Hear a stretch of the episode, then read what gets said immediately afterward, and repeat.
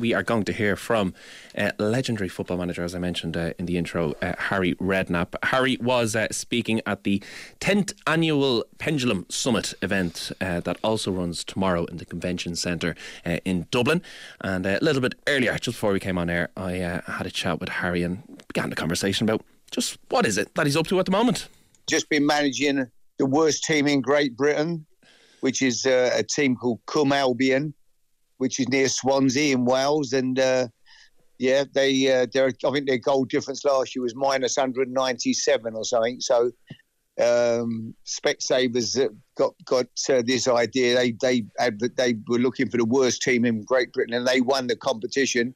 And uh, they got me in to manage the team for a couple of games. So I've been up there doing that. Quite interesting. Freezing cold. Stood on a old park pitch in the middle of nowhere in Wales and uh, managing this team that tended to get beat 20 0 every week. But the other week we got beat 3 1, which was like a miracle. It was like winning a game. Progress. I was going to ask what your biggest achievement in football, but I think you've already answered that. That is it. That could be it. that could be it. Come, Cwm Albion. Yeah, getting them down from 20 odd nil to 3 1. That you mentioned there, I suppose, the old school pitches and everything else are you still a football fan? Are you a fan of modern football yeah. at the moment? Yeah, I can't say I'm enjoying it as much. You know, I, I, the VAR and everything that goes with it, Shane. I find it all. Uh, you know, the excitement's gone out of it in lots of ways. I think you know it's a a sport where when you score a goal, you jump up and your team, the fans celebrate. Now you're waiting for some. Hang on, something's going to happen. And VAR, we have an instance the other night where we get a, we get a red card for uh, you know the centre forward at Everton, mm. and uh, and you know they, they they he doesn't give it. He doesn't even give a foul, and then suddenly VAR intervene, tell him, hang on, he's got to tell him to go and look at the monitor. He looks at the monitor. I still can't see where it's ascending off, and he's and he agrees with what he's been told by the VAR, and they send him off. Then yesterday, Everton appealed the sending off, and it gets looked at, and it gets overturned, rescinded. How can it be right? Yeah. Who's making these decisions? You know, the man sitting watching the game at Stockley Park. It's only his opinion. The referee on the pitch, they've got to have the, the they've got to have more, you know, the, the courage of their convictions. When they go over to that screen, you know now they're going to give whatever decision they're going to either send, you know, whatever decision they've been told by VAR, they're just going to agree with it. Mm. I want to see somebody go over. No, sorry, I don't agree with that. I gave that decision and I'm sticking to it. That is, it doesn't seem to happen. Uh, so, yeah, I don't find it quite as much fun. And, you know, it's very different. I know I sound old school. And back in the day, all the players, they came to the clubs. They were lots of local players who wanted to play for that club. They stayed there until the club wanted to get rid of them. Now I think they come and go. Then they come from abroad. We don't even know half of them are. They cost a fortune. Half of them can't play very well, in my opinion getting a fortune. Um, and we have to, uh, and they come, and as soon as they get an opportunity, they kiss the badge. And a year later, I had a mate of mine bought a horse, right? And he called mm. it, We've Got Payet. He's a massive West Ham fan. We've Got Payet, he called this racehorse. And I watched it, right? I said to him, Next year, you're going to have to rename your horse. He said, Why? I said, Because you'll be have to call it We Had Payet. I said, He said, What? I said, Because in a year's time, he'll shoot off. Someone will come in and he'll. Sure enough, a year later he's gone. He gives some excuse about his family wanting to go somewhere. You know that is how the game is now. So w- don't w- name your racehorse after one of your players. Really, that's a, that's the motto of that story. Would you have the patience for managing these players who are nearly more or equally interested in social media? Would you have the patience of managing a VAR Premier no, League? Probably not. I'd find it more difficult now. No. Yeah. You can't. You see, you can't even tell them off now. If you come in and tell them off, they start crying, or they'll ring up their agent, and their agent will ring your chairman and tell them you're useless. They've got to get rid. Should be getting rid of the manager. It's it's so different. Back in the day, the players came in. If you left them out, why not playing Gaffer? What's the point? You know, and you sit them down, you tell them, have a chat with them about it all. Now they go directly, their agents, the players don't come in anymore. Their agents go directly to the chairman. Agents all have relationships with football chairman now. That's how it works. They have a they don't have relationship with managers because they know managers only coming and passing through. They have relationships with chief executives and chairman. That's where that's where they they're, they're the relationships they, they they work on now. They're not interested in football managers because they're not there long enough. Mm. I know many people, I suppose, yearn for the days of the old school association football. Um, many people might argue, actually, now, now, that I think of it, that perhaps Gaelic football might have a bit more authenticity. And that leads me on to you did have a stint, a brief stint with Castlehaven. Um, oh, fantastic! Yeah, managing a, a, Gaelic football team. Are you? Uh, do you still keep an eye on the sport? Are you a converted fan still? I loved it. I, have never, I've never been to a game, and I did it. Gianluca Vialli, bless it, you know, who passed away.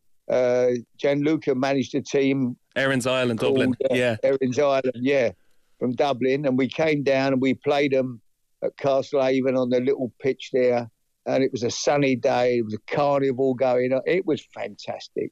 And the skill in the game, I thought, was amazing. The way they volley the ball and the technique of the players. And that's not even top level. So the top players must be fantastic, you know. I loved it. I really enjoyed it. It's an exciting game. Well, we'll have to get you over. Have to get you over in the summer. The leagues are starting, but yeah. it's, the the standard, or not the standard, but the weather isn't great. Then what you want is Crow Park on a sunny day. That's that's proper proper. I bet, I bet it's amazing atmosphere. Yeah, I, I, would enjoy that. No, it absolutely is.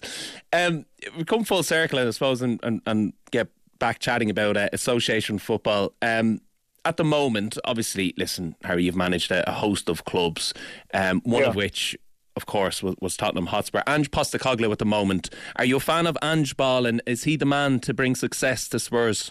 I don't know what Ange Ball is really. It's I don't know what is he. I mean, if it if it's if it's defending on the halfway line against uh, against um, with nine men against uh, Chelsea, then that's that's not Ange Ball. I don't know what I would call that. Really, that was uh, not very sensible football.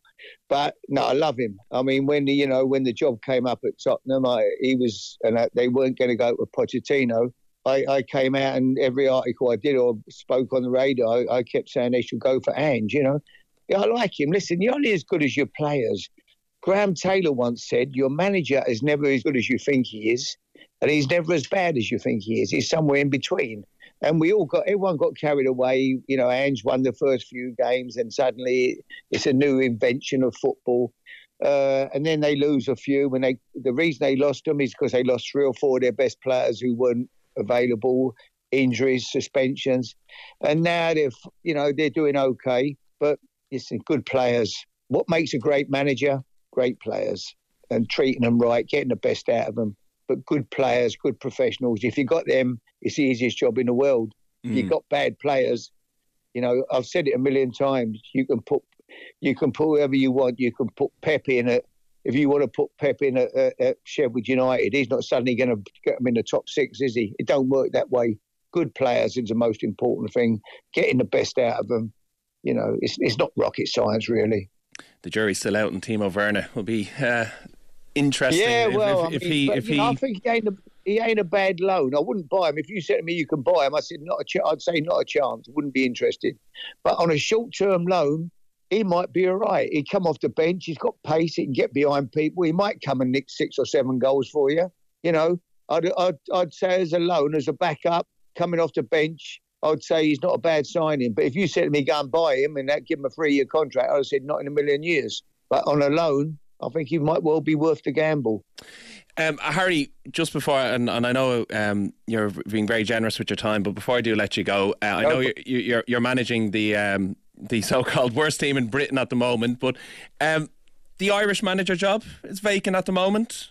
Might that tempt you out if the offer ever came, Harry? I'm ready. I'm ready. I'm ready for that. Yeah. Oh yeah. Get me here. No, listen. Uh, I don't know who's going to get that job. It's difficult, isn't it? Who do you think would be you the know, right person? You know, I'd like to see back here. You know, who deserves better in football, I think, than what he's got since he finished playing is Robbie Keane. I think Robbie, you know, he's got he's got great knowledge of the game. He's got a great personality.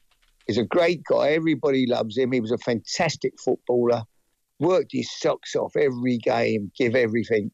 I think he should be managing somewhere at a good level. I really do. His knowledge of the game and and his work rate and his enthusiasm is I think it's fantastic. I'm I'm really surprised that no one's give Robbie a go.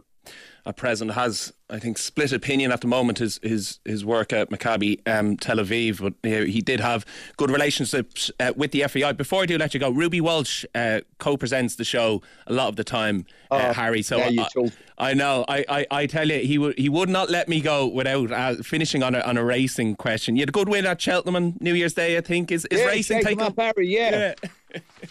Ruby, what a jockey! He's not, I listen to listen. If I'm winning a few, I love a bet. I sit at home watching. I'm listening to Ruby. I want to hear what he's got to say, and I follow him in. You know, brilliant. Have you any, any runners? Any runners? Yeah, yeah, loads. I've got loads and loads of them. Yeah, I, I want to really. I, I, really at the moment. I've just got too many at the moment. I need to shift a few, but when I do, I really want to buy a horse with, with Willie Mullins. You know, I think he's. Uh, he's, he's a fantastic trainer, and uh, I'd like to get a horse with him. At the moment, though, I've just got too many horses, and uh, too, you know, they they they're quite expensive. You know, when you've got about I've got twenty over twenty five horses, and uh, they tend to eat a lot, and. Uh, so they, they're quite expensive. I'm looking, if, when I can shift a few of the not very good ones out, I'd like to buy a really nice horse. What's more difficult? Really that, that is my plan. Sorry, what's what's more difficult, owning 25 horses or managing 25 footballers? Well, you don't have to pay for the footballers, but uh, the horses they cost you every month, whether they're running, injured, and they do tend to get a few injuries. You know, it's normally a and as my wife always says, what's the excuse today, Harry? He couldn't go left-handed, wanted to go right-handed, didn't want it heavy, wanted it firm, wanted the lead, wanted to be held up. She's got there's a book of of uh, uh, excuses bit like a football manager, really. it was a referee's fault. He was offside. Their fifth goal, we got beat 5 0. I thought their fifth goal was offside. Yeah, well done. And they come on, they've got beat 5 0. They come on and say, there was lots of positives to take from the game today. And I'm thinking, well, show me one. You just lost 5 0. But no, racehorse training is a bit like bit like managing football clubs. I mean, you've got to have your excuses ready for sure. well, on that note, Harry, listen, you're a gentleman. Really appreciate you taking the call. Great chat. Good uh, talking to you. We'll have to get you on again when Ruby's with us. Oh, I love Ruby. Top jockey, top man. See you. Bye. Harry, mind yourself. Bye bye.